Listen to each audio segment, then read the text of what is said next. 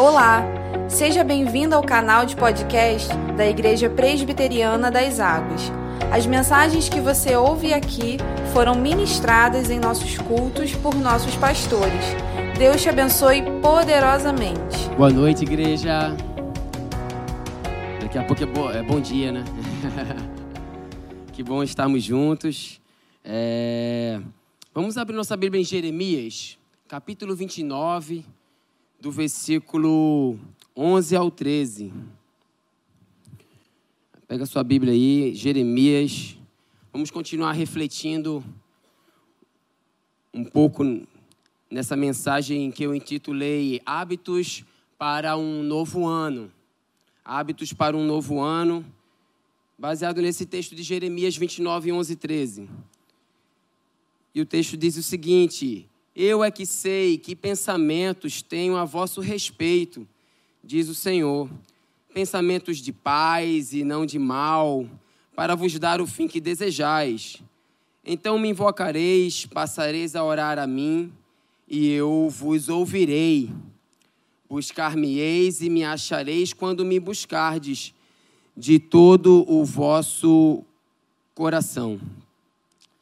Todo final de ano é isso aí, né?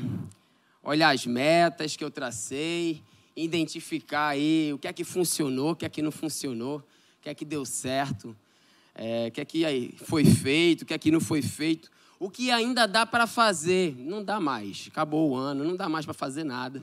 A gente ainda pensa, né? Não vai dar para fazer, aí não vai dar mais, esquece.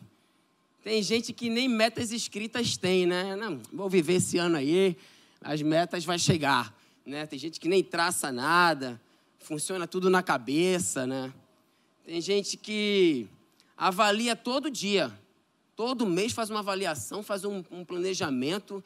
Essas pessoas aí, cara, eu admiro, porque eu vou vivendo, tenho as minhas metas, mas esse tipo de avaliação eu não faço.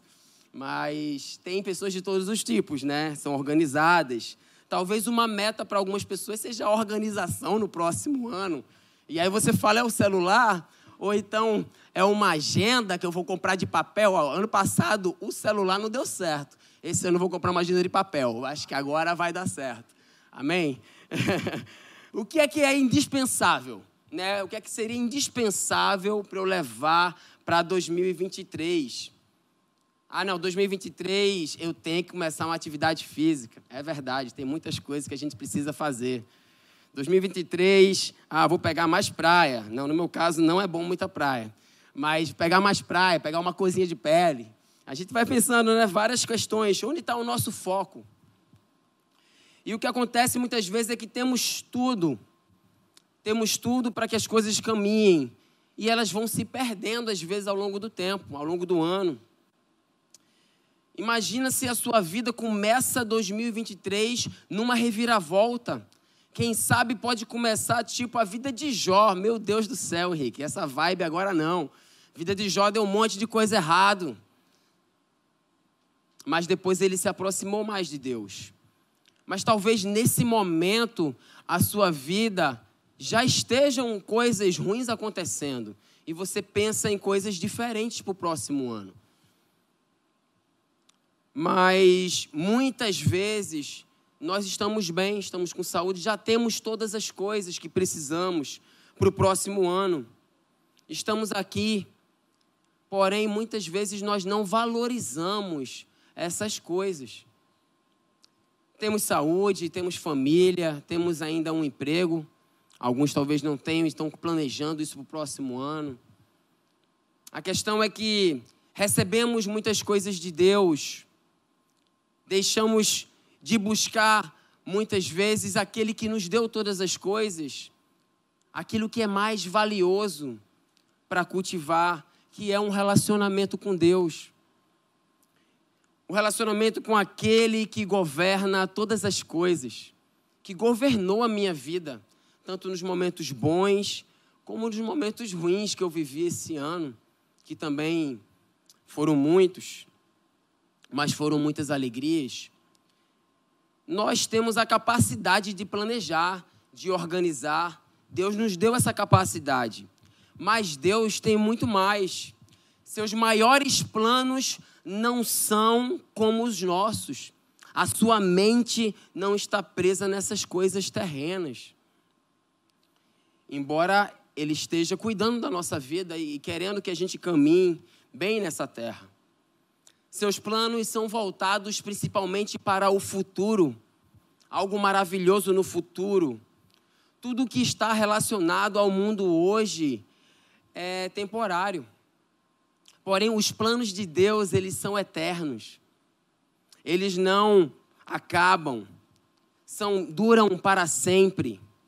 Por isso, precisamos entender o que tem estado em primeiro lugar na minha vida para esse ano de dois mil e vinte e três. É verdade, né? Nós refletimos muito sobre isso esse ano, né? Sobre essa questão dos ídolos que roubam o lugar de Deus no nosso coração. Ouvi isso em alguns núcleos. A gente conversou bastante, ouvimos mensagens sobre isso. Onde está o meu coração? Onde está o meu foco? Será que é no trabalho? No próximo ano eu vou trabalhar, vou fazer isso. Será que é no dinheiro? Será que é na estética? Será que são nas coisas, nos projetos ou em pessoas? Por isso, precisamos estabelecer melhor, organizar as nossas metas. Eu olhei no meu aplicativo, que eu anoto no meu celular, eu olhei que um hábito que eu comecei em dois mil e dezenove, eu não... Em dois mil e dezenove... Em dois mil e dezenove em dois mil e vinte não estava na minha meta, em dois mil e vinte e um não estava na minha meta, e eu notei que ele virou um hábito. Eu disse, graças a Deus.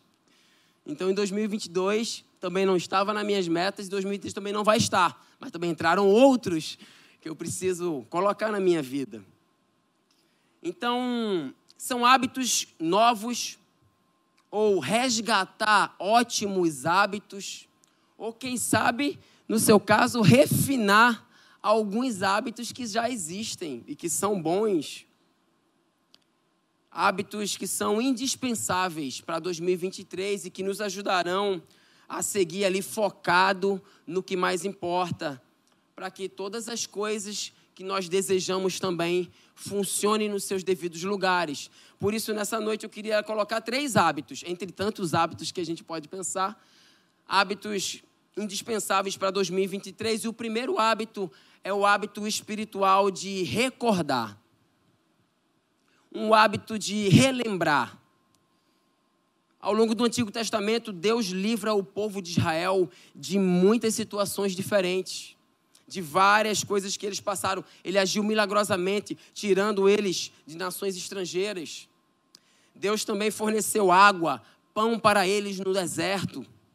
No entanto, a nação de Israel cresceu muitas vezes desobediente e distante de Deus e da sua lei.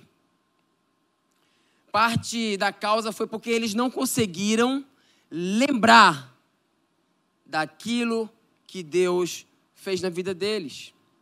Seus corações foram tomados por ídolos. Não conseguiam lembrar dos grandes atos de libertação que fazia pouco tempo que Deus tinha feito. E depois foi passando mais tempo. Milagres que Deus fez por meio deles. Milagres que Deus agiu. Não se lembraram do quanto Deus era bom, do quanto Deus era presente, amoroso para com eles. Coisas que precisamos lembrar. Então, um povo aqui no texto que a gente lê de Jeremias... Eles estavam exilados, cativos, estavam colhendo aquilo que plantaram por conta da sua desobediência a Deus. Foram levados à Babilônia. Porém, mesmo assim, Deus estava interessado no bem-estar deles. Como diz Jeremias vinte e nove, onze, né? Como lemos, Deus diz que tem planos para as vidas deles, mesmo eles estando ali presos. Um plano de amor, um plano de bem, de esperança, de um futuro. Como enxergar isso se eles estavam vivendo o caos? Talvez você esteja vivendo o caos, mas Deus continua tendo planos. Não paramos para lembrar, mas quantas coisas Deus realizou esse ano. Pense você na sua vida. Às vezes a gente chega no final do ano entristecido, porque não alcançamos algumas daquelas metas que talvez você tenha traçado ou não, porque não atingimos o objetivo, ou sentimos que talvez não foi um ano produtivo, não funcionou. O Brasil perdeu a Copa, não foi produtivo. Talvez você pense o contrário e consiga realmente enxergar o quanto alcançou com a graça de Deus na sua vida. O quanto progrediu em determinadas áreas que estavam totalmente empoeiradas. Mas lembrar do que Deus fez cada dia do ano, cada mês do ano, não é uma coisa muito fácil. O povo de Israel fazia música, contava um para os outros. O que é que você faz com as coisas que Deus faz na sua vida? Talvez os grandes projetos você consiga lembrar. Não, isso aqui, com certeza, isso aqui eu não posso, não tem como esquecer. Mas as pequenas coisas que acontecem, até aquelas invisíveis, tantas outras que nem vimos. Como mensurar o cuidado de Deus na minha vida? Ao longo das Escrituras, houveram pessoas que desenvolveram esse hábito de recordar.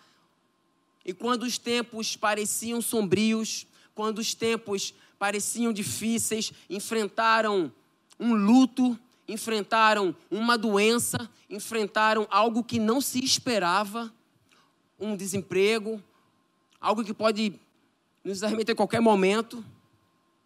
Quando eles enfrentaram, eles puderam recordar de outros momentos em que Deus estava com eles. Por isso a importância, muitas vezes, de registrar, de escrever, de guardar, de compartilhar aquilo que Deus faz nas nossas vidas. Lembrar o que Deus fez alimenta a nossa esperança. Alimenta a nossa esperança para o que Ele fará. Porque se Ele fez e Ele não muda, Ele continua o mesmo, Ele fará. Isso não quer dizer que Ele fará o que você deseja, mas Ele fará. Por isso, nessa noite, faça isso. Pense em uma época da sua vida em que você viu, que você sentiu esse amor de Deus de uma maneira diferente, se manifestando mais presente na sua vida. E de que forma você consegue ver algo parecido que aconteceu nesse ano? Ou talvez isso seja um desejo para o ano de dois mil e vinte e três.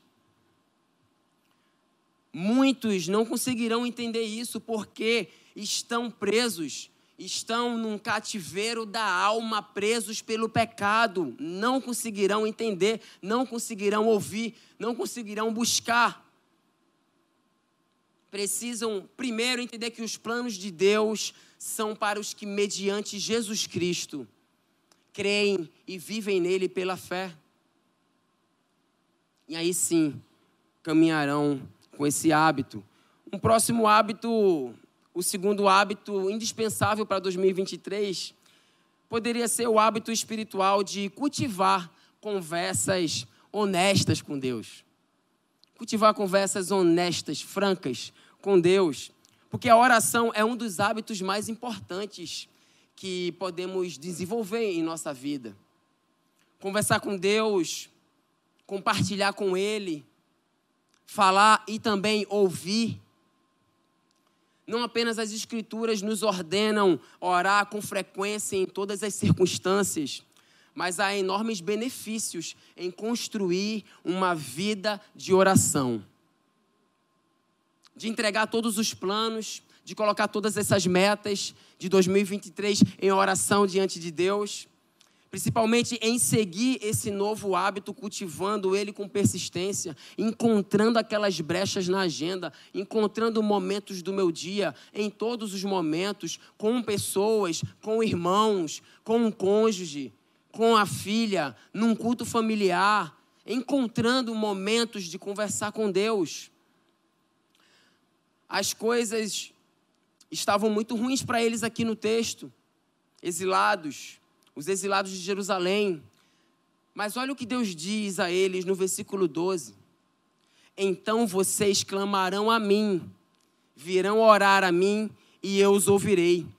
Deus deseja essa sinceridade, de que quando colocarmos o nosso coração com verdade, com transparência, sem meias palavras,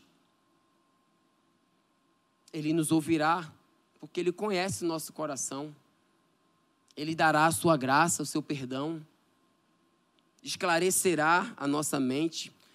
Mas Ele quer primeiro que você reconheça o seu erro, que se arrependa, que compartilhe, compartilhe honestamente com Ele, conversando, não só com Ele, mas uns com os outros, como o pastor Felipe falou agora, em comunhão, compartilhar com pessoas, irmãos queridos, irmãos que você tem como confidentes. A oração nos conecta a esse relacionamento com Deus, um relacionamento com Ele, um com o outro. Embora a gente saiba que a gente deve orar, muitas vezes não reservamos um tempo para isso também específico. Às vezes isso entra em nossas metas ou na nossa agenda e a gente simplesmente passa por cima. Construir uma vida de oração leva tempo, leva disciplina, mas é um exercício primordial para levarmos para dois mil e vinte e três um exercício indispensável, um hábito a se estabelecer para que a nossa vida caminhe de acordo com aquilo que Deus deseja. Eu me lembro muito da, da avó de Larissa, a Dona Ivone, que sempre que eu me encontrava com ela, a gente se encontrava, ela tem orado por você, tem orado por vocês. E a gente sentia isso, aquela, aquela, aquela avó, né, para minha esposa, como uma coluna de oração na família, pelos filhos, pelos netos. Desenvolver esse hábito. Essa noite, tira um tempo para orar honestamente, para agradecer a Deus por tudo que Ele tem feito, contar a Ele o que está no seu coração, de verdade. Talvez abrir uma lata de Coca-Cola, sentar e bater aquele papo. Ele está querendo ouvir você nessa noite. Faça isso. Nós temos o costume, muitas vezes, né? De, no momento da virada, de nos ajoelharmos, de orarmos. Entregue isso a Ele, entregue esse momento. Por último, o hábito indispensável para dois mil e vinte e três é o hábito espiritual de buscar a Deus em todas as circunstâncias. Continuar buscando a Deus. Deus deseja mais do que apenas um relacionamento raso e superficial. Talvez nesse ano você se aprofundou nesse relacionamento e isso é bom, continue dessa forma. Talvez não tenha sido um ano tão proveitoso nessa área da sua vida. Se reconhecermos nossos pecados e confessarmos, Ele é fiel e justo para nos perdoar. E iniciar esse ano com uma nova forma, uma nova busca. Podemos buscar a Deus através da sua palavra, através da oração, através dos momentos que estamos reunidos no culto. Diversas formas podemos estar buscando a Deus. Podemos servir a Ele nos times, no nosso trabalho, na nossa profissão. Pense sobre isso, que você comece a pensar maneiras novas de buscar a Deus, encontrar um novo desejo por conhecer a palavra, por conhecer a Ele, continuar conhecendo a Deus, inspirando outras pessoas, sendo um exemplo, compartilhando o Evangelho. Vai valer a pena todo esse esforço, todo o esforço que você despendeu em buscar a Deus constantemente, em conversar com Ele honestamente, diariamente. Toda a pressão que você suporta ou já suportou. Todo o preço da obediência a Deus. E escolher a sua vontade acima de todas as coisas. De fazer aquilo que Ele deseja. De resistir às tentações desse mundo. De resistir ao adultério, de ser fiel ao seu cônjuge, de ser fiel àquilo que você colocou diante de Deus. Vai valer a pena todo o nosso esforço por viver de acordo com a sua palavra. vai valer a pena cultivar esses hábitos indispensáveis para dois mil e vinte e três. Amém. Para um novo ano, para seguir e começar de uma forma diferente. Mas se esse ano já foi o ano que você começou de uma forma diferente, perseverar e permanecer nesses hábitos vai valer a pena. Amém? Vamos orar. Senhor, muito obrigado, Deus. Nós te louvamos, nós te agradecemos. São tantos hábitos que nós precisamos ter em nossas vidas, tantas coisas, metas que nós desejamos para dois mil e vinte e três, mas, acima de tudo, nesse momento, nós queremos te agradecer, Deus, porque, embora nós não, não, não, não venha em nossa mente, o Senhor cuidou da nossa vida até hoje, e o Senhor tem cuidado, nos ajuda a recordar tudo isso que o Senhor tem feito por nós, nos ajuda a ter essas conversas honestas com o Senhor, de oração, de busca ao Senhor, um hábito de buscar o Senhor em todas as circunstâncias, Senhor. Faz isso na minha vida, faz isso na vida da Tua igreja, para que possamos mais um ano estarmos caminhando e com todas as outras coisas que nós queremos como metas, elas consigam se estabelecer a partir desse princípio de que se orarmos, se buscarmos o Senhor de todo o coração, o Senhor nos ouvirá e, se deixa, e deixará ser encontrado por nós. E que assim seja, Senhor, em nome de Jesus. Amém.